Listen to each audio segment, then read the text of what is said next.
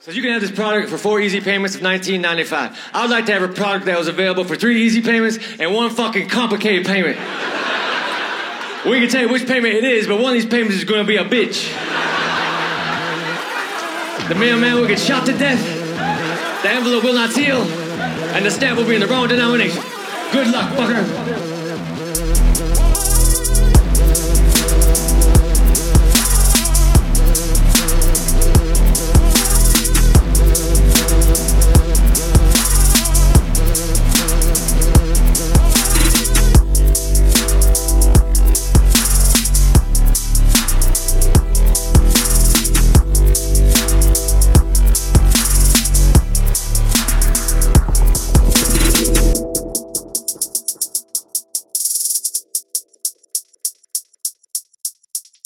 Hello, comrades. It's episode 144 of This Machine Kills, your premium episode for this week. I'm Jathan, joined by Ed and producer Jeremy, as always. So, as promised at the beginning of the of this week's free episode, where we said we were going to get to talking about buy now, pay later, and never got around to it. Now, now we got all the all, all the front matter out the way, all the stories of the week we wanted to talk about all those are done. So now we can now we can get down to business and really focus on some on buy now pay later. I mean, buy now pay later. Uh, before before we get super into it, around the mechanics of how it operates and all, all the, the, the political economy of it, the the kind of social consequences, big and small, uh, real and and and potential. I want to. What are people's in, uh, interactions with buy now pay later. Have have either of y'all used it?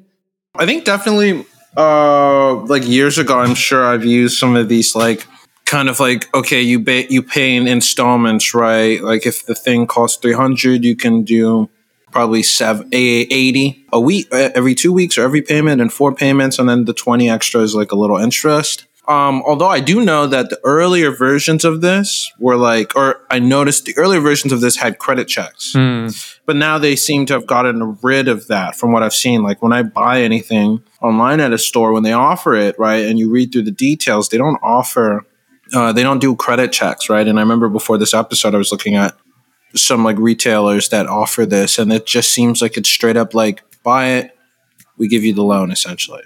Yeah, Jeremy, have you used buy now, pay later? I haven't uh, used any of the recent iterations of buy now, pay later. Back in the day, PayPal had something similar. Probably, I want to say mid aughts, where if you wanted to buy something that was a little bit outside of like something you would normally have spent, they give you an option where you can like make a payment that's like a, equivalent to a third of the price, and then you can make payments every month. Hmm you know, for the following handful of months until it's paid off. I know of people where it's actually gotten them in some really deep financial shit, you know, but I've also done the the earliest iteration of it, which I would consider probably like retail layaway, which a lot of people mm. are familiar with. You know, if you grew up like like I did or like we did, there's a lot of things that got put on layaway, like you know, Christmas, uh, a lot of times it was like back to school stuff. So I, I, I imagine I see more proliferation of ads for stuff like that during those times for the buy now, pay later. I know it's on almost any like online retailer you go to. You see it, a prevalence of it more um, when it's, uh, you know, usually those times where, you know, money's going to be tight, but there's also purchases that need to be made. Yeah, yeah, no, I think that's right. I mean, I, I, I think layaway is uh, the exact uh, analogy here with what with what buy now pay later has become. Um, I, I I also have not used buy now pay later myself in large part because uh, I'm highly skeptical of it and like you know I've been been aware of it for a while, uh, obviously. And and you know I've said before I'll say again I'll say again and again that you know uh, it, it immediately like the the first time I came across um, buy now, pay later. You know, I was like, man, this, this shit's gonna give me an aneurysm. you know, like, like it, it looked to me um, at first like a uh, a payday lender with an app. You know, something like Quicken Loans. You know, something like that, right?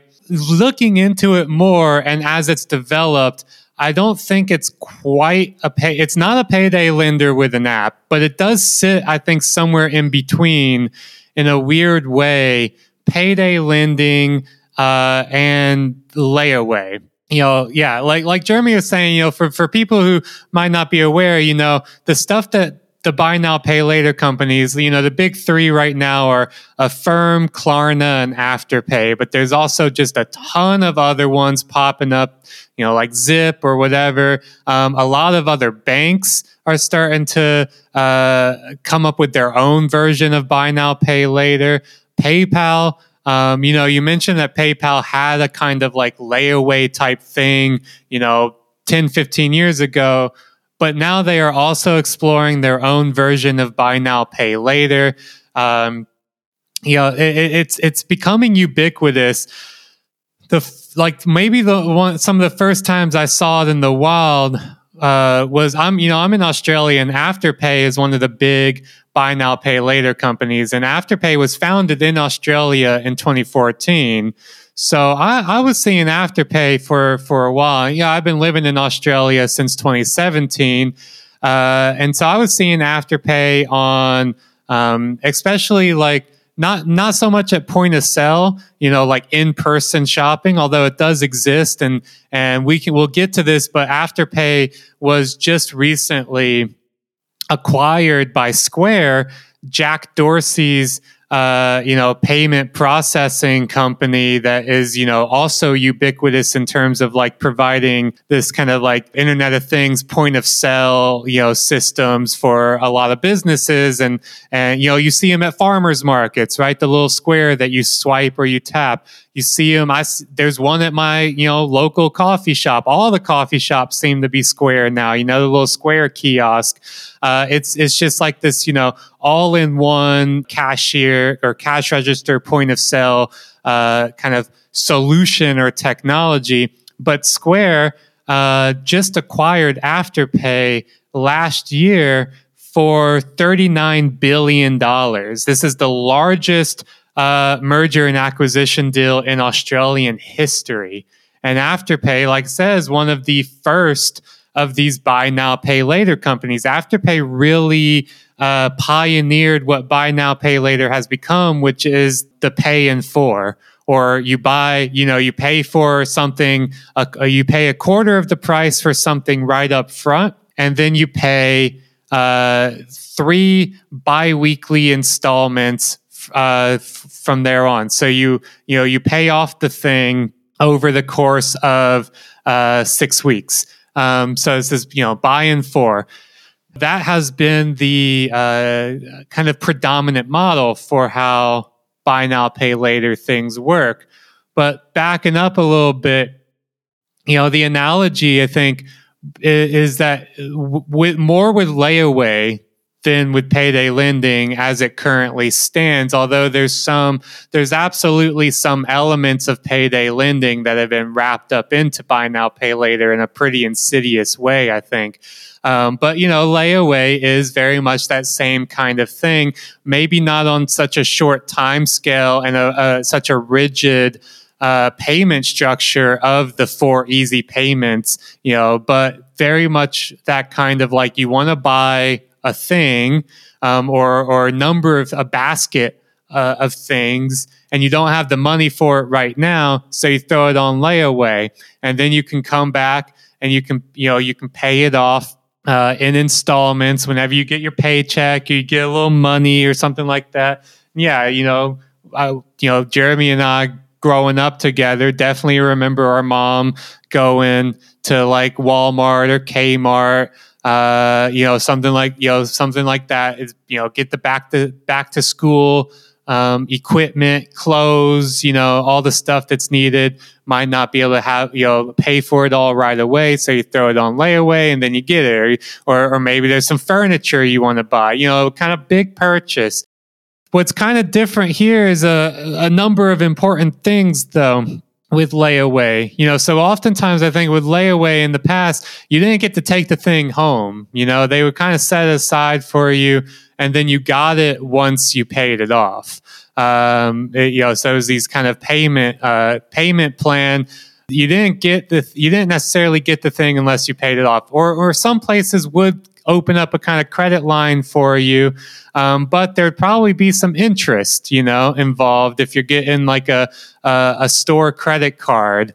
Um, you know you you pay you, you get the macy's or the sears card um, and it might be a lower interest rate but there's going to be some interest you know so then then you start getting into kind of credit card territory um, but you get to take the thing home with you a, a lot of you know the the way pay, buy now pay later works though is that you know especially with a lot of it being online is you get the thing.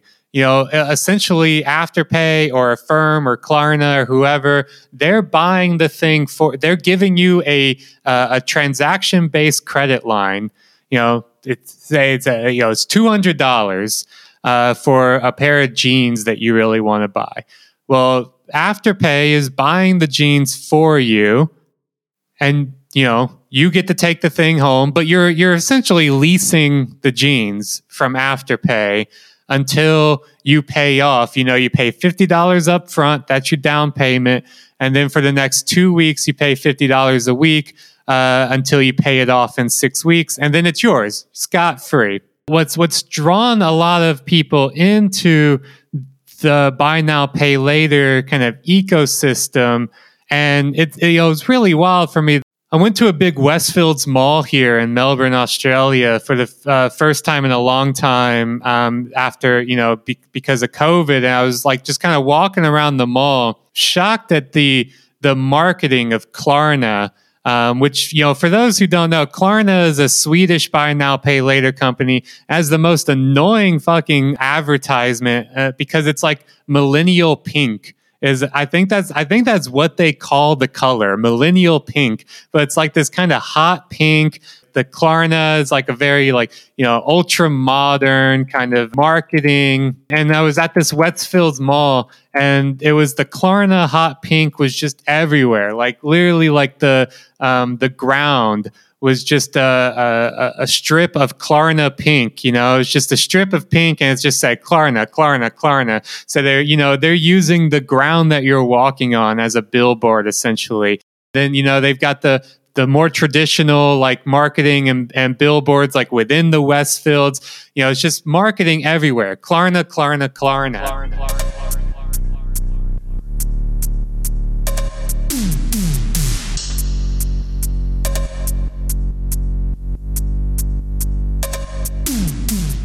I'm still kind of like learning about all this shit, but I'm also to the point right now where years of credit card use have come back to bite me in the ass, and now I'm dealing with avalanching debt that I'm having to pay off. So that, you know, I, I can identify with those people that look at something like that and say, hey, you know, I don't have $145 right now, but I have $25 right now. And $25 right now can purchase this item for me. But I, the real question is, is, you know, it, it, it, it feels predatory. It feels borderline payday loanish.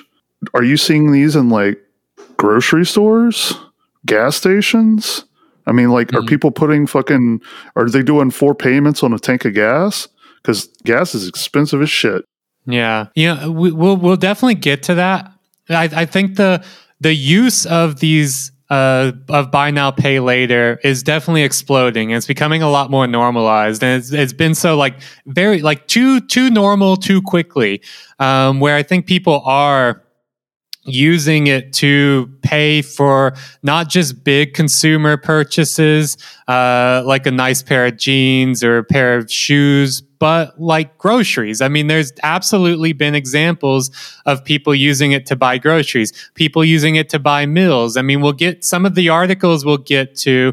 There's a, a very uh, recent Consumer Reports article that just came out this week, and the title of it is "I bought a burrito from Chipotle in four easy payments." That's the idea: is that people like you can actually buy like your you know your Chipotle meal from from one of these companies um, because a lot of them are starting to have really low limits on spending. You know, so like Zip, for example, only has a $35 limit. So anything over $35 you can use Zip to to pay for it in you know four easy installments.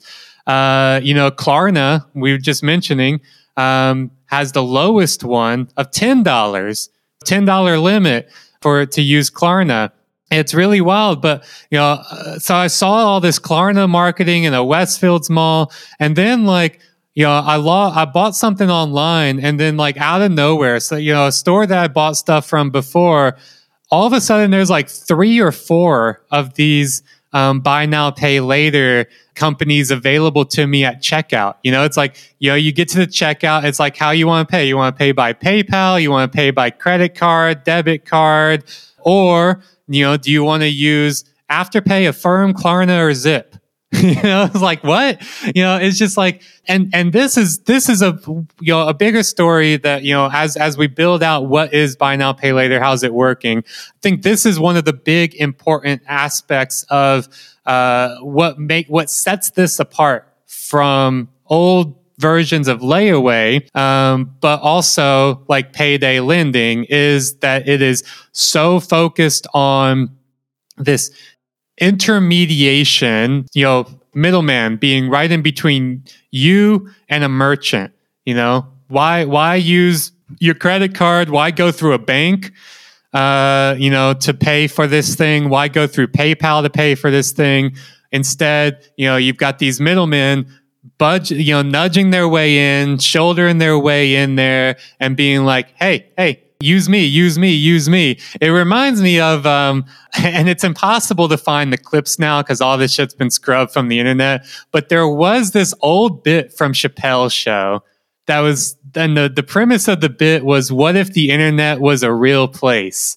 And there is actually a bit in that, in that sketch Chappelle is walking around this like mall and it's like, what if the internet was a real mall? And you know, and he he's going up to buy a pair of uh, of like Jordans or something like that. And then as he's like about to hand over money to the guy for the pair of Jordans, four guys in business suits nudge their way in there and be like, "Hey man, hey man, hey man, why why are you using cash? Why don't you let me get these Jordans for you? You know, like how about you go through me?" And another guy's like, ah, "No, no, man, go through me, go through me. Like I got this for you." You know, right. and Chappelle show like presciently foresaw um, buy now mm-hmm. pay later stuff 10 years before it was actually real and that's what the shopping experience online is like now with these companies nudging their way in there shouldering their way in and being like hey hey hey hey you know why spend $200 all at once? Spend $50 now and then just give me $50 uh, uh, every two weeks for the next six weeks. And, you know, it's easy. It's budget. It's, it's a budgeting tool. That's how a lot of this is being marketed. You know, it's about per, you know, hey, this is just helping you do budgeting. I think that's really interesting too, that it's helping you do budgeting because then that immediately shifts it to like, it's not just like, uh, why should you have to pay the full cost for things now? It's like, you can only really be liberated if you're spending all of your money and you're accounting for all of it, right? Uh, uh, the more money you're spending, if it's on scheduled slots and allotments, the more things you can have, the more freedom you get to have, right? I think that's a very, that's an interesting dynamic to like try to introduce. That also immediately targets low income, you know, poorer people, right? Because the idea for that is like, okay, well, maybe you may not have enough to get everything that you want. So freedom is getting everything you want. So we'll give you this tool that'll allow you to get all these things. We'll loan you the money. It'll be zero interest or it'll be low interest. Yeah, e- exactly. And they would never want to say that they're targeting, you know, low income people or that they're tar no, or or or uh, you know, or or racial minorities or anything like that. They would never want to say they're targeting, you know, those people. Instead, they do they do use that rhetoric of this is about just uh, easing out your cash flow, right? So you're not having, you know, this is about helping you budget. This is about helping you not have big sudden payments but you know easier to manage smaller payments and then they and they also always say um, the companies themselves the you know the the proponents of these companies will always will always say it's everybody is using this ed it's not just low income people. It's not just millennials. It's not just uh, people of color. You know, everybody is using this. Every tax bracket, every you know uh, race and gender like you know this is being used by everybody because hey who doesn't want to help you know smooth out their cash flow and not pay for things you know not pay for big things all at once and just pay for things over time? You know there's a i think there's a lot to be skeptical about that though because as these companies have been really adept at avoiding regulation surprise surprise uh you know because they have been booming so much and I mean, big red flag that uh, buy now, pay later companies, which again, you know, Afterpay, one of the first ones, founded in 2014. Affirm, another big one, which was also founded by Max Levchin, um, who was one, who was PayPal's uh, chief technology officer, part of the PayPal mafia. Oh yeah, baby. Oh yeah, the PayPal mafia comes back. Yeah, yeah. So Affirm, you know, founded in um, like around 2016, if I'm getting my numbers right. They've been around for a while, but they've been really adept at uh, skirting regulation, of course, some regulators are starting to recommend, you know, starting to investigate them, starting to, to recommend some inquiries. But, like, for example, um, Afterpay's founder, Nick Molnar, um, has always been really adamant that Afterpay is not a finance company, that its service is not offering loans to consumers. It is, quote, a retail tool, not a finance product. Uh, and the reason why they're so on this marketing or on this message of it's not a finance product is because they want to avoid financial regulation, which there is a lot of finance products. But instead, Afterpay markets itself as a retail tool. Affirm markets itself as a budgeting tool, right? Like they, they, they want to have their cake and eat it too. And we see this constantly in this in this space of like you know decentralized finance or fintech. You know, buy now, pay later is more like the fintech darling right now. Um, but they always want to distance themselves from that label of finance because that comes with regulation. It comes with scrutiny. And instead, you know, what we see is fi- you know, finance by another name going on here. But as there has been some uh, investigations by like the Australian Senate has did an inquiry last year into um, financial technology. Uh, there's been a number of uh, other studies by like Consumer Reports, um, other regulators, other um, you know advocacy groups have done investigations, and what they're finding is you know, during the, the two years, uh, these last two years of the pandemic, buy now, pay later exploded in use. I, I, mean, big red flag, right? Big red flag of any company that did really well during the pandemic.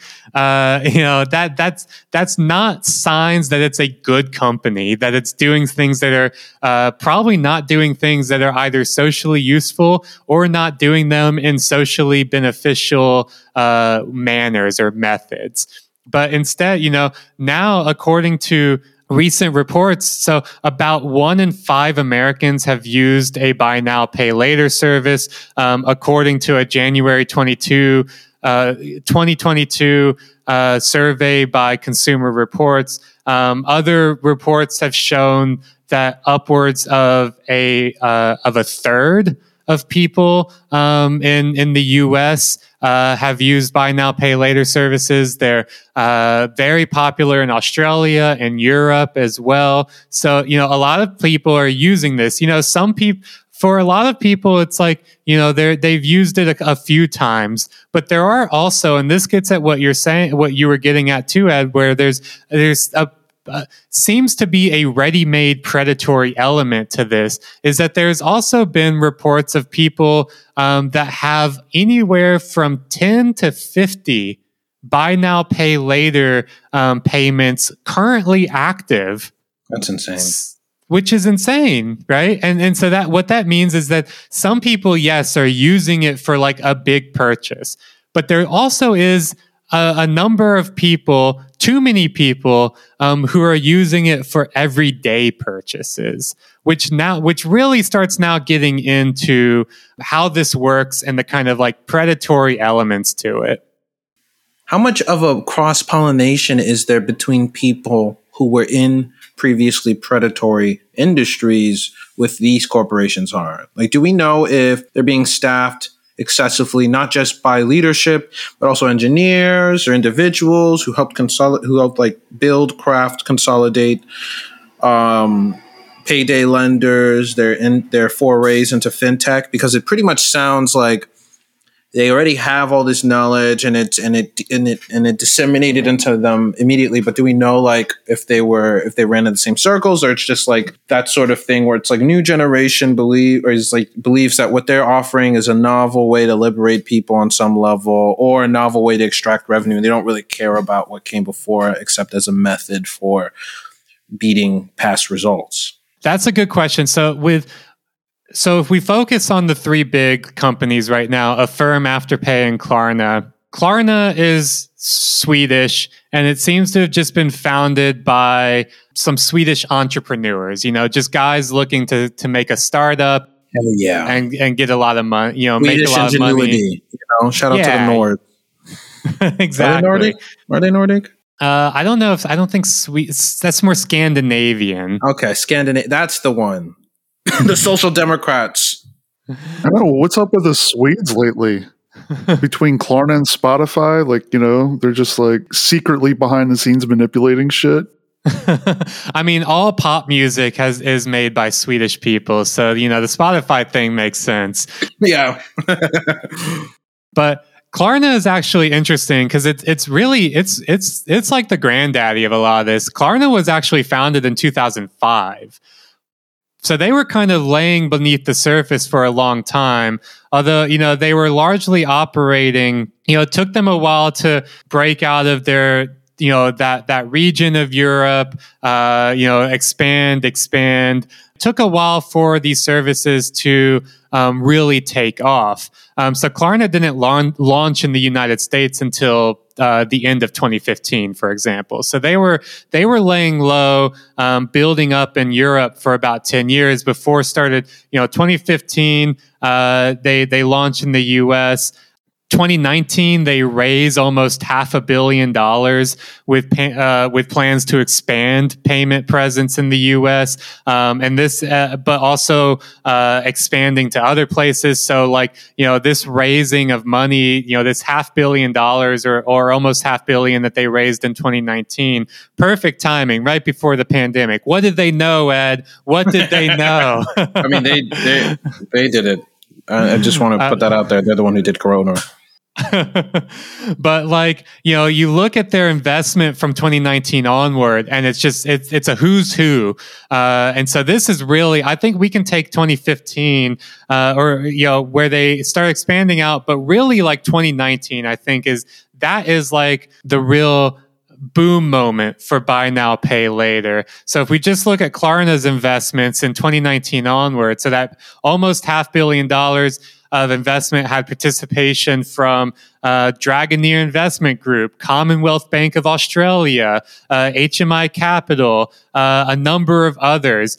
Go to 2020, Ant Financial. The you know we've talked about Ant before. Payment affiliate of Alibaba invested in Klarna in 2020 um, as part of a, a, a big global partnership. Uh, 2021, you know, Klarna starts getting out of just buy now, pay later, and they launch bank accounts for for people in Germany. You know, they start doing a little bit of a, a, a piloting for more than just buy now, pay later, but also being a what's called a neo bank. You know, one of these kind of smaller startup banks. Uh, then come 2021. Klarna raises $639 million in a funding round uh, led by SoftBank's Vision Fund 2, taking the taking Klarna to a valuation of $45.6 billion in 2021. What? Forty-five point six billion dollars for a payday lender. That's insane. yeah. That's absolutely insane. I didn't even. Also, you know, I this is my fault. I when I first heard about Vision Fund Two, I assumed that shit was dead in the water, you know, uh, that it was going to be a carcass um, and that they would not really have the support to do what they wanted. And then lo and behold, every few weeks I hear about something backed by Vision 2 that is even more predatory than I anticipated. I need to I need to look back in there. I need to look back at it.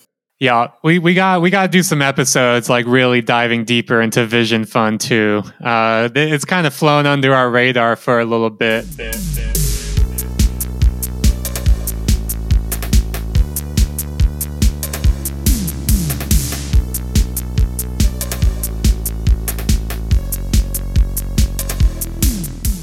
Let's jump over to Afterpay then. That's all, you know, it's Australian entrepreneurship, Australian innovation, founded in 2014, just also by some entrepreneurs.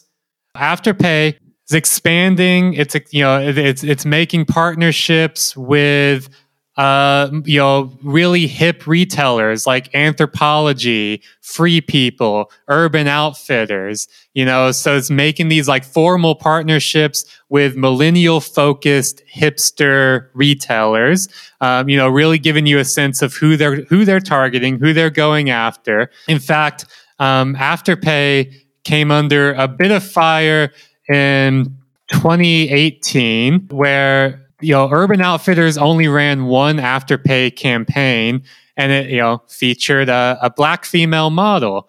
You know, and in and in questioning, you know, so I'm uh, reading from a, a, a really good piece by Susie Cagle from 2019 about Afterpay. She writes, you know, Urban Outfitters only ran one Afterpay campaign in 2018 featuring a black female model. This may be a marketing coincidence, but perhaps not.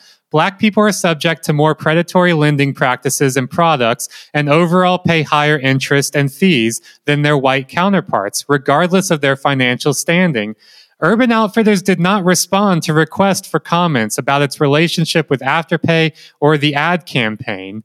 So it only it only ran that one ad campaign. Seemed to be focusing on um, young black females uh, as uh, you know really with the marketing which I think also tells us a lot about not only who is perhaps disproportionately using these services, but who, as uh, later you know investigative reporting and regulatory inquiries have shown, are the people that if they're not disproportionately using these services, they are disproportionately being harmed by these services in terms of getting trapped in debt cycles, um, getting trapped by hidden fees getting trapped by uh, debt collectors, uh, you know, uh, harassing them that are, you know, on behalf of these buy now, pay later companies. It tends to be young women of color who t- who are, um, you know, uh, seeing the the harms um, of of these companies. You know, let's go back to back to Afterpay's history. So as I mentioned earlier, uh, you know, so Afterpay expanding, it's making these brand partnerships, getting some investment. But the big kahuna happens uh, in August of 2021. So all around the same time. So Klarna got their big Vision Fund 2 investment round of nearly $700 billion in June 2021. In August 2021, Afterpay uh, and Square you know, Square, Jack Dorsey's digital payments company, announced that Afterpay would be acquired by Square for $39 billion. Again, as to reiterate, this makes that the largest ever merger and acquisition deal in Australian history, and also makes the two founders of Afterpay, um, Nick Molnar and Anthony Eisen, the youngest Australian billionaires ever. Um, all because Jack Dorsey and Square bought Afterpay for a, you know, it was a stock acquisition. Let's go, let's jump over to Affirm. So Affirm, as I mentioned as well, you know, that's that's our that's our big three of the buy now, pay later. Um, so Affirm was actually founded in 2012, founded by Max Levchin, um, who, as I mentioned, you know, part of the PayPal mafia, was the chief technology officer for PayPal. Uh, and and then you know Affirm became his you know his next big venture after you know after dabbling around with some other stuff um, in the you know after PayPal, Affirm became his next big baby. Now the history of Affirm is really interesting because like all of these companies they they build up a myth around them and i'm going to read from a really good perhaps the best article i've read about buy now pay later uh, which is from 2017 by susie cagle and racked did a really big investigation into Affirm. Um, so very early on, which I think is also very telling that this is one of the best articles I've read about buy now, pay later. Um, and it's telling of the fact that there has been a scant amount of reporting and research on these on these companies, um, on who they are, how they operate, and what their their um, consequences are. Seems to just be this thing that flew under the radar, became really normal really quickly, and and hasn't been hasn't received nearly as much attention as they should. In fact, in preparing for this episode, but also preparing to learn more about buy now pay later for my own interest, I'll, I'll get into later. I tweeted out you know, just asking, hey, is there any, does anybody know of any good critical political economy scholarship about buy now, pay later? Like what, what academic stuff has been written about this, whether empirical or theoretical? Um, hit me with it. My tweet did the rounds around Twitter. It got uh, a, a, fair amount of attention. Um, Tressie McMillan Cottom retweeted it and then also said, let me know if you find anything in my own searching and asking. I've come up with nothing. And Tressie is an academic superstar. I mean, she's got 250,000 uh, Twitter followers. She's a MacArthur Genius Fellow. She's got two best selling books. She was also, and, and I've known Tressie for a very long time. She was also trying to dig into buy now, pay later, also trying to find some academic work and came up with nothing. I also came up with nothing. It shows that there's just nothing, like, for whatever reason, it's a huge blind spot in the literature right now. People just are not paying attention to this. So, you, dear listeners, if you know of good uh, academic uh, scholarship about buy now, pay later, hit me up in the on Twitter in the DMs and the email, whatever. I want to I want to see it. I want to know it. I want to read yeah. it. Yeah. Um, but there just seems to be nothing out there for whatever reason. But what there is is some some pretty good reporting, piece patchwork, piecemeal, here and there, good reporting. But this piece by Susie Cagle about Affirm is really informative. So I'm just going to quote two paragraphs from her, and this is this is what's going to this this is exactly what you were asking for here, because you know Afterpay, Klarna, all right, these are just some young entrepreneur, fintech entrepreneurs. Affirm though is uh, one of the big big players here and has a big pedigree. So Susie writes Affirm wasn't originally built for pants loans, or at least that's not the founding folklore. Peter Thiel was tired of driving a carless Max Levchin around after they sold PayPal, the story goes, but Levchin couldn't qualify for financing on his own. Despite being a prominent member of the PayPal mafia, he'd made common 20 something credit mistakes um, and had the bad FICO score to prove it. Nathan Gettings, one of Thiel's co founders at the secretive data analysis and services company Palantir, went on to co found Affirm with Levchin and former CTO Jeffrey Kaditz. Founders Fund, which Thiel co organized, led Affirm's $100 million Series D funding round in April 2016, which valued the company at $700 million. So, right there, your klaxon should be sounding. We've got Peter Thiel. We've got Palantir. We've got Founders Fund. We've got PayPal. All these people are behind a firm. Sinister Six. What the fuck? Jesus Christ. Oh my god, that's a nightmare blunt rotation. What the fuck? Why are they how have they all been involved at the same time, or is this just like an amalgamation? Amalgam, amalgamation. Amalgamation. amalgamation. I was forgetting a word that.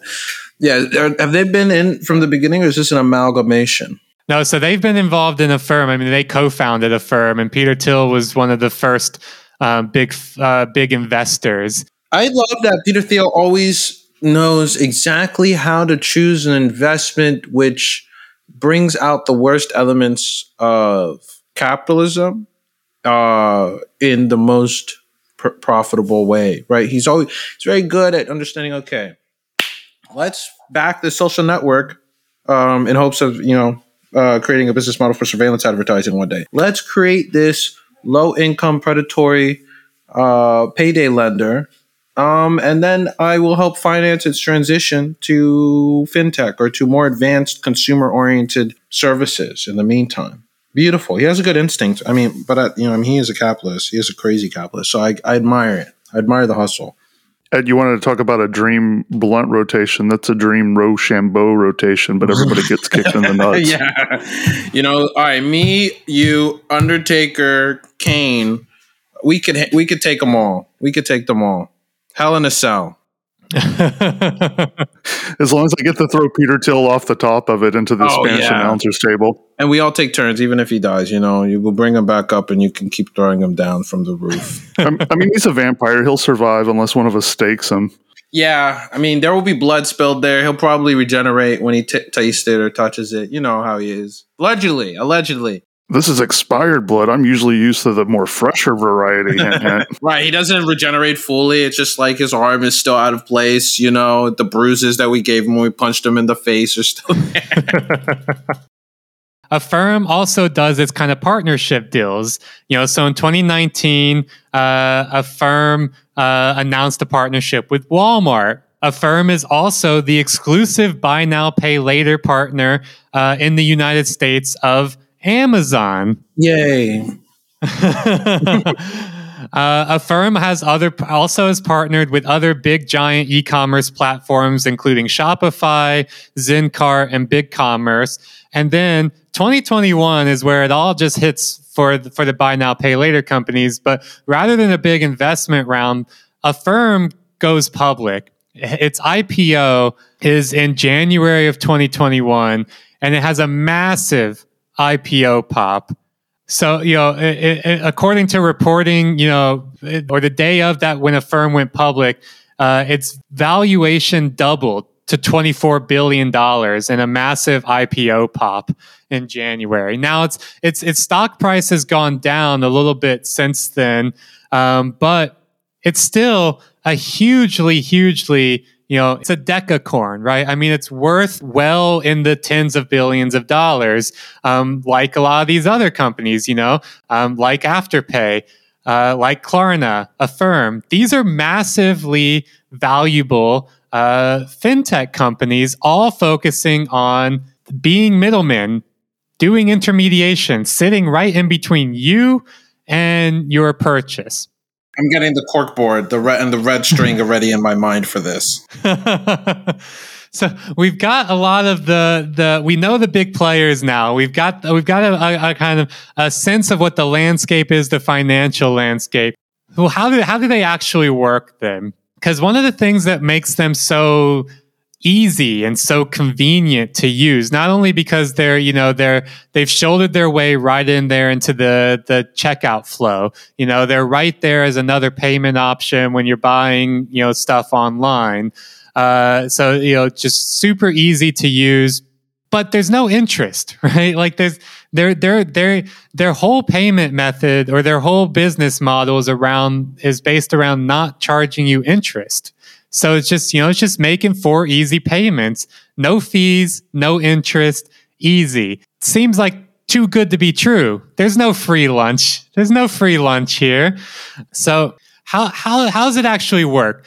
Now, early on, Affirm was doing more traditional payday lending type stuff, but you know, just more like transaction based, like like somewhere between a, a, a credit card and a payday lender, where like you know Affirm was doing things like running credit checks on people, uh, charging interest rates. So, like early on, like in Susie Cagle's um, report on Affirm from 2017, uh, you know, they were doing like 19% APR. Uh, you know, so there was an interest rate, and 19%.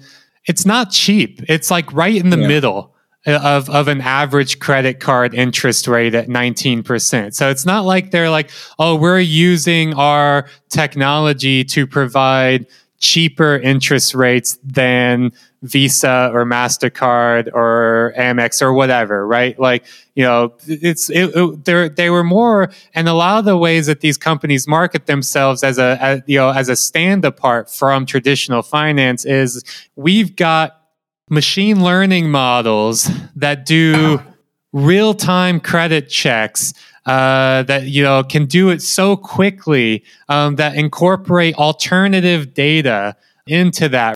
They're crunching data on things that uh, uh, credit scores or credit cards might nor- might not normally crunch data on. Of course, all this proprietary, so we don't actually know how they work or what they're doing. But this is their, you know, this was the marketing. This was the bread and butter of how they of how they were able to do what they do. On top of the fact that they, you know, like PayPal did, kind of weasel their way into the middle of your transaction. So they're just right there, super quick. You know, it's it's you think of it as credit as a service. You know, rather than having to have a credit card, you can have a credit. You can have credit for individual transactions, but there's still going to be a fee. You know, but but they're able to run these credit checks in in uh, near real time because of their machine learning. You know, secret sauce. But you know, fast forward just a few years later, and now that model is not how they tend to work now. They tend to work more along the lines of what Afterpay really pioneered, which is that you know pay in four, that no interest, four easy installments. Um, you know, they still talk about that they've got you know these sophisticated machine learning models that are you know running credit checks in real time um, you know only only takes seconds to decide is somebody credit worthy or not. They also market this as like a, a financial inclusion story you know. We're able to include people who are normally excluded from finance into credit. You know people who would not normally be seen as credit worthy um, can now have access to lines of credit um, through us that they would uh, be getting rejected from a, a bank, for example. But at the end of the day, what seems to be happening more so is if you if you crack open the black box of these machine learning credit check you know sophisticated models it does look more like a rubber stamp you know that's what it actually looks like in practice i'm sure that they are doing some kind of you know credit checking in real time it seems to be really, really rare for somebody to be denied uh, a, a, a, credit from a buy now, pay later company. It seems to just be they're rubber stamping um, these things, you know, auto loans in a way, or automatic loans, not auto as in car. You know, it seems to be like you basically have to already have run afoul of these companies in a serious way for you to get rejected.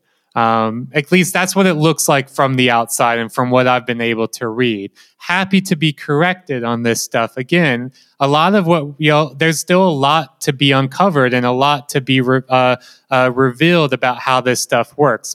What we know from the financial mechanics of how buy now, pay later works, since it's not interest fee or interest rates, um, is twofold. So on one hand, they're they're getting it from the merchants. So it's the merchants who are paying a, a, set percentage for the use of buy now, pay later. This percentage varies uh, depending on the companies, but you know, there. Let's let's just say, for sake of argument, you know, a merchant if you pay some, if you buy something through Afterpay from a, uh, you're not paying an interest rate, but a merchant might be paying like three percent of that credit line to the company. You know, why would a merchant be wanting to pay a payment? You know why would merch a merchant want want to pay for a payment processor? Because it gives them an opportunity to raise their price on the item no- higher than it would normally be if they know someone's willing to buy it if they can split it up in multiple payments. This is like artificial inflation inflation bullshit that we're dealing with right now. Like all these companies are making record fucking profits but yet everything seems to be going up in price no, no, no. That's misinformation. That's no, no, no. That's misinformation, Jeremy. See, You're Ed, not allowed. Ed froze when corporate profit. yeah, I froze when I said that. Your screen froze right as you said that, and I was like, "See, I know it isn't." but I honestly like. I, I know I discussed in like our free episode about my experiences with Uber Eats, but I see this constantly with with Uber. I've gotten to the point where I'll look at the menu of a restaurant on Uber and then I'll look at their website and I'm not even kidding. Some places are to the point where they're raising their prices like two, three dollars on the app than what it is from the actual restaurant, just to cover fees and things. But I honestly feel like I mean I'll use Adidas as an example because it's honestly the only retailer that I go to their website to look at buying things. And I've noticed that prices have gone up slightly the more that they they advertise all those buy now pay later uh, options. And I honestly, you know, some some cons- you know sometimes a broken clock is right uh, twice a day, and I think I might be onto something. So I think you you are you are heading in the right direction here. the The cost of that is not. From what I've seen, the cost is not being passed on to consumers through higher prices. It's being passed on through behavioral economics. So what Affirm claims, uh, and this, you know, this is from a few years ago, but you know, th- this is still how it functionally o- operates today. Affirm claims an average 75% boost in order values across all its merchant partners. You know, so, so in other words, what that means is, Affirm is, as, as Susie Cagle writes, Affirm is not just meeting a demand, but creating one encouraging shoppers to buy and spend more. A number of, uh, of retailers that Susie Cagle interviewed, but also from the uh, the uh, materials by these companies where they you know are are essentially you know selling because consumers are not the customers of buy now pay later companies. Merchants are the customers of buy now, pay later companies. So if you look at their sales material that are pitched to the merchants who, you know, hey, put Affirm in your checkout window, put Afterpay in your checkout window. Why would you do this? Well, you're gonna you're gonna spend, you know, you're gonna give us three percent of a of an order. People are going to buy more, and they're to buy more frequently by using Affirm.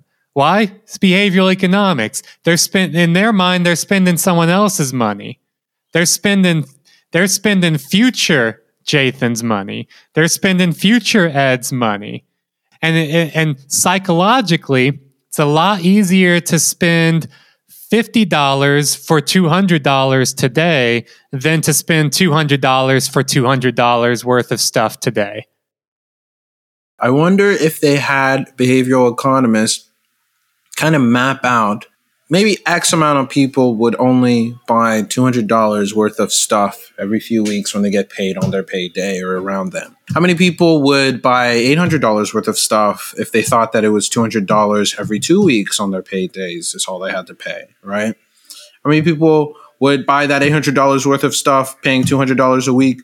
And then another thing, how many people would buy $400 worth of stuff you only have to pay one hundred dollars per every you know two weeks, and then another like four hundred dollar thing. You know, like like you said, I think on its face, it. I mean, you know, it's a smart way. It's a smart way to get people to buy more, right? And also, you know, to get them to lose track of those purchases and those loans, so that when they do fuck up, you get the extra 20%. Mm-hmm. Exactly, exactly. So this is how they're getting it on both sides. On uh, so they're creating demand and they're getting a, a fee from the merchants. But you're exactly right here, Ed. Is for a lot of people, uh, if they you know if they use this as a as a budgeting tool or a retail tool as these things mar- market themselves then yeah, they're not going to get they're they're they're not going to have any fees, no interest, no nothing. It's just like they just help smooth out the payments of something that uh, they they you know would have already bought, or maybe they you know they they bought an upgrade that they wouldn't have got, but hey, they can they can afford it over these paychecks. But it's exactly right. Is that uh, these companies also make a lot of money from people getting trapped, getting tricked up, tripped up in uh, using these uh, things repeatedly for everyday purchases and losing track of what they've bought, losing track of their payments. Perhaps even spreading it out across multiple buy now, pay later companies, which is more common than it should be. So, next thing you know, you got five pay you know five different payments due to afterpay. You got three due to klarna. You got a couple due to affirm. Um, you know you, you, you threw a zip in there just for some spice. Um, and then next thing you know you've lost track of of what you owe to who. And suddenly those things you're um, you're now late. You're now being uh, uh, you know thrown into collections so you're having to pay fees, you're getting harassed. uh, it starts adding up, adding up, adding up in this way. And, you know, so, but only a small percentage of people have to get trapped in these debt cycles, into these debt traps for it to start becoming very lucrative for these companies to, to squeeze people uh, out, you know, for for uh, these supposedly no no fees, no uh, interest loans. Where if you look at the fine print, you'll see that no fees, no interest, as long as you pay uh, the payments on time every, you know, every time. And and we're talking because these are such short loans. You know, these are credit lines that are that only have a lifespan of six weeks. If you're late by a day, then you got a fee. There's no grace period. There's no time for a grace period.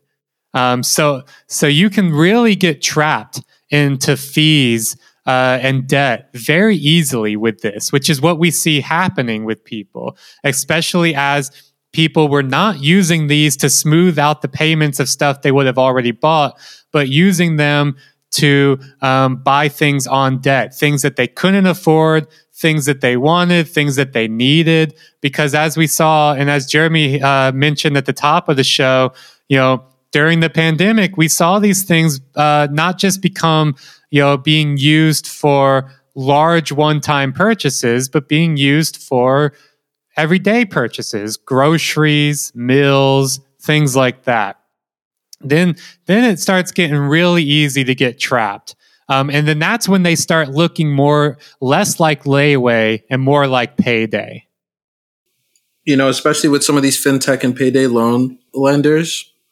You know, I think we've talked a bit about how a lot of services, a lot of startups, their real value comes not in providing a productive service that genuinely improves your lives, but creating slippage for a corporation to insert itself either because it's financializing your life or it's commodifying some key element of it, or if those things already exist, creating a point for you to fuck up and pay a fee, right?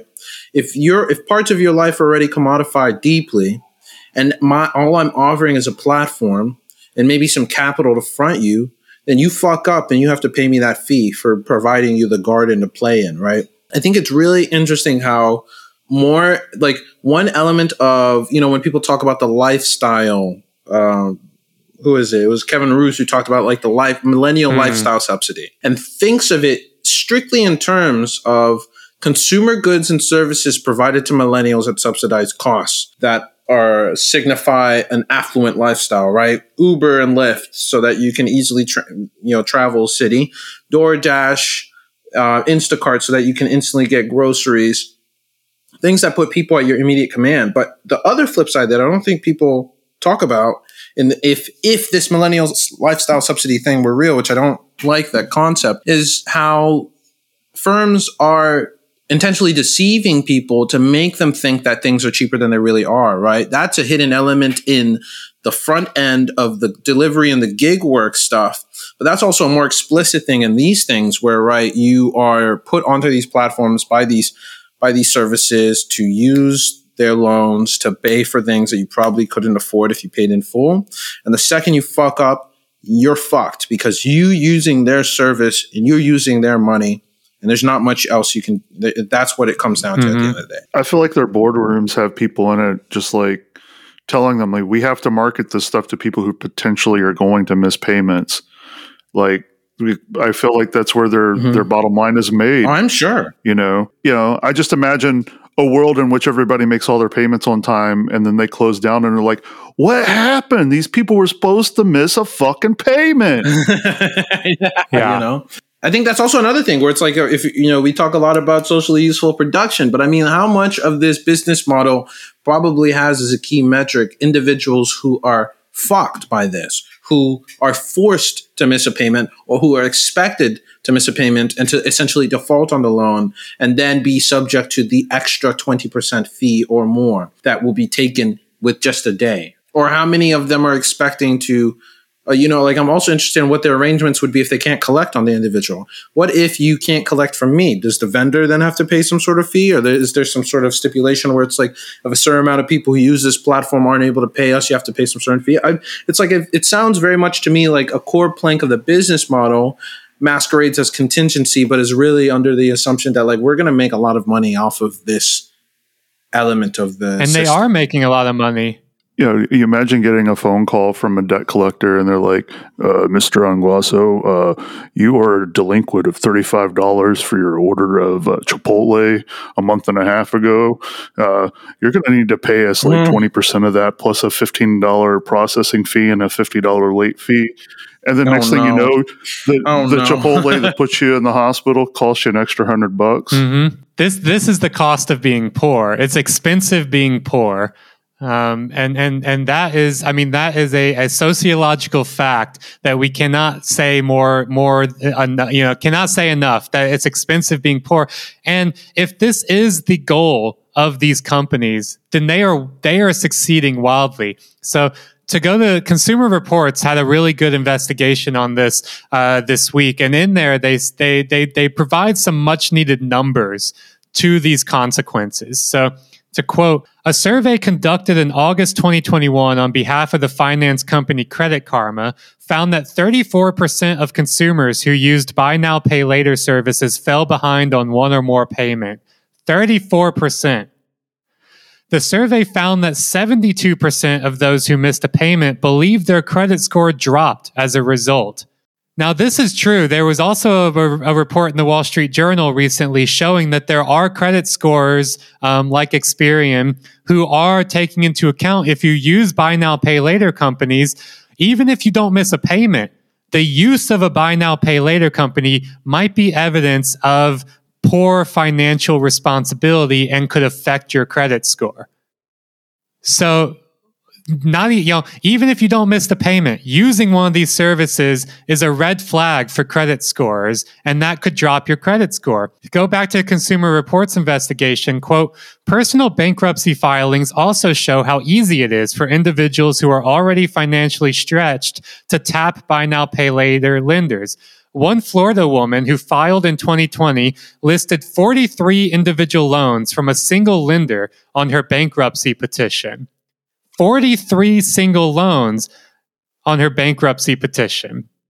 And this is already in addition to what we talked about with the behavioral economics involved of uh, people are likely to spend more and spend more often than they would without using the buy now pay later services to begin with. So all of a sudden this starts the the evidence starts mounting that these are not just your friendly neighborhood uh, friend who who is who is loaning you some money to help you buy that new pair of jeans or that new pair of Jordans. You know, no interest, no fees. Hey, this is just a loan between friends. That that's how they market themselves. But that is Well, absolutely not how they are Yeah. behaving, and that's absolutely not how the the consequences is. It's much more like your friend Paulie Walnuts loaned you some money, and then he's got to come around and break your knees um, because you missed it. You missed your payment. No, exactly. It. I mean, I lo- I love this narrative. Why don't you have healthcare? It's because we're a family. Why are you in bankruptcy court? Well, it's because we're friends, and you owe me seven hundred dollars for the one hundred dollar payment that you made and were late on by a few days. It's beautiful. It's. I, I, this is my favorite part of capitalism: getting the boot, fastening it, shining the leather, and stomping it on someone's face over and over and over again.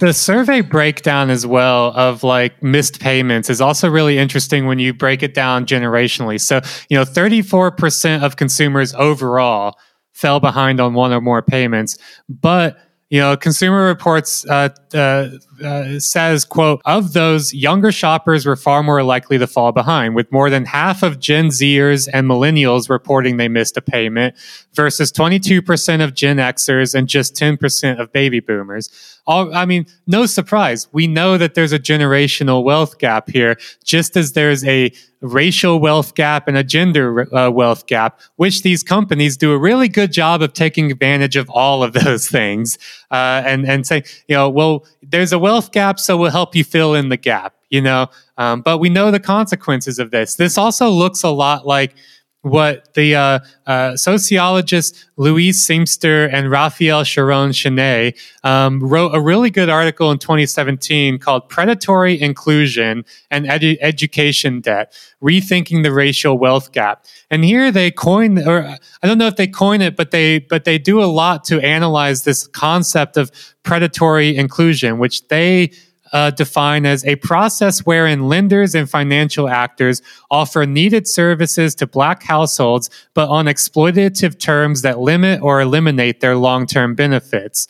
Um, so, you know, and here they're they're looking at like for-profit colleges uh, and and education debt as a form of predatory inclusion, but this buy now, pay later is absolutely another form of predatory inclusion. This is when they talk about financial inclusion, when the uh, World Economic Forum talks about financial inclusion, when the World Bank talks about financial inclusion, when these companies talk about financial inclusion, they forget to say the predatory part. That's silent, but that's always present here with how they actually operate in practice. It's really interesting to, to look at, like Consumer Reports uh, in their investigation also provide a series of uh, of, of tips. You know, how to use buy now pay later without falling into the the trap of debt without getting taken advantage of and it's very interesting that you know to look at their tips as you know things like watch out for gotchas in the FAQs of these services you know it's like read the fine mm-hmm. print um, set up automatic payments, you know, so you don't miss a payment you don't lose track or forget, you know. Uh, or, or their last one, consider using a credit card instead. if if your advice is to use a credit card, that's instead of these companies. That's a bad company, man. If credit cards are the preferred uh, offer by Consumer Reports, it's being like, I don't know, man. Like use a credit card instead of Klarna or Afterpay. Makes me feel good. It's a vote of confidence, I think, personally. In this episode, we've only just laid out the like the basics of how this stuff works, where it came from, what it means uh, in terms of social consequences and personal consequences. There is still so much left to to understand in terms of like researching and reporting how these companies actually operate, the consumer experience uh, of using these companies, uh, theorizing them as part of platform capitalism, DeFi, fintech, whatever we want to call it, right? Like theorizing them as part of this larger uh, uh, conglomerate of capital. Um, there's still so much more work that needs to be done here. And we're we're coming up to the end of time, but I want to I want to end it by talking about what um, uh, is especially drawing me to buy now, pay later right now. You know, obviously something we've all been aware of because we watched this space. Obviously something we've all been critical of. But what's making me uh, dig even deeper into it now is in my uh, project on InsureTech, I've been noticing one of the really big trends right now. Uh, one, you know, uh, big innovations in insurance being brought on by InsureTech startups. Big trend that a lot of uh, uh, uh, industry insiders and thought leaders and consultants are super bullish about being, you know, the future of insurance is something that's called embedded insurance. And when I started reading about this, it's like, it, it, works exactly the same way that buy now pay later works. The idea of embedded insurance is you uh, in the in the the checkout flow process of buying something online or buying some other service one of these embedded insurers like a another australian company cover genius i don't know why australia is, is so big right now um, in these like parasitic intermediaries. I also forgot to mention that the Australian Securities Exchange, the ASX, has more buy now, pay later companies that are uh, publicly trading on the ASX than any other security or stock exchange in the world. It's impressive. I mean, Afterpay is one of the biggest ones, and it's an Australian made uh, company. But for whatever reason, Australia sets itself up con- as, as, this like regulatory sandbox. It really tries to market itself. Is it just like super laissez-faire? Yeah. Um, when it comes to these sort of companies, they really try to attract like fin like like fintech and regtech and insuretech and all this stuff to Australia as a like, hey, come here, uh, experiment, build your company here, use our population as a test bed for your products and services. For whatever reason, uh, be, you know, because of that, the ASX has more buy now, pay later companies than any other. But there's also back to insurtech. So embedded insurance, the biggest player in this right now is called Cover Genius, and they're also an Australian company. But the way embedded insurance works is essentially that instead of you know you you're check you're buying something say you're booking a hotel room, you're booking a flight, you're purchasing a power tool uh, or a new TV. Um, instead of it, instead of there also, instead of there just being, uh, uh, you know, a Klarna or an Afterpay being like, hey, you can pay with this, you know, in four easy installments. There is now increasingly also an insurance company there as well, being like, hey, why don't you, while you're booking, while you're checking out, just add on uh, an insurance policy for, uh, you know, why don't you get some travel insurance um, for this flight you're taking? Why don't you get some insurance for this Airbnb you're booking? How about you get an extended warranty? For this new TV that you just bought, just add it on, man. Just chuck, you know, just chuck it into the cart and check out, and boom, you got a you got an insurance policy. It's called embedded insurance, and the idea works exactly the same as buy now, pay later, where it's meant to be this additional add-on you know, the idea is that, uh, you know, you know how you go to a grocery store and they've always got the little things there at the cash register to, to get you a, a small impulse buy. Oh, all right, I'll get that magazine. I'll get that that chocolate bar. This is the exact same idea with insurance. Oh, okay, I'll get that insurance policy. I'll just chuck it in there with the uh, with my basket of goods. Um, you know, sure, why not? This is and and as I was like reading about this and researching insurtech, I was like, this this looks and acts exactly like buy now pay later in terms of its function as a as another uh, in, another technological intermediary that wants to s- sit right there in between you and something that you're buying that wants to uh, throw itself into your cart. It, it, it's it's something that is still really new uh, something I'm still, you know, needing to spend a lot of time researching, but also just I think really revealing that this thing that is uh, being held up as like you know the future of insurtech innovation looks a whole lot like buy now pay later um, acts a whole lot like it in terms of just another intermediary in the in the checkout flow I feel a lot better af- about online shopping after this episode. Not that I felt that good about it anyway. I mean, if there's if there's any advice here from from this, it's buy now pay later companies Yeah. and don't buy embedded insurance products. Both of these things are scams.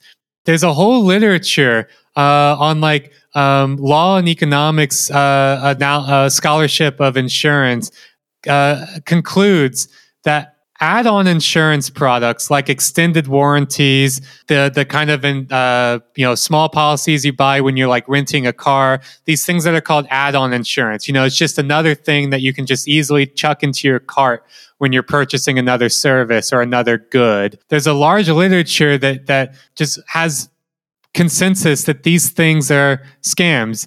They don't make any sense uh, economically. Um, they only exist as extremely high margin products for insurance companies. They are pure profit. Extended warranties, loss damage waivers, uh, you know, all of these add-on insurance products are pure profit for insurers, and that's been known for decades. Uh, that this is the fa- that this is the case. Regulators have tried hard to, if not ban, then at least highly regulate these kinds of add-on insurance products because they are known to be pure uh, profit that take advantage of consumers in, in a lot of different ways. And I think it's also really t- telling that one of the big insurtech innovations um, emerging right now is a technological veneer on an old thing that has long been seen by regulators, lawyers, economists, people who study and and and uh, govern these things as scams, pure profit for the insurance companies. So it's a brave new world of grift ahead of us. They they they I'm I'm excited. they keep coming up with new ways to do it. I'm personally I'm excited. I think it's going to be great. We're going we're charting we're in uncharted territory. We're going to get even more robust returns, robust returns than ever before. Uh, and more content to talk about.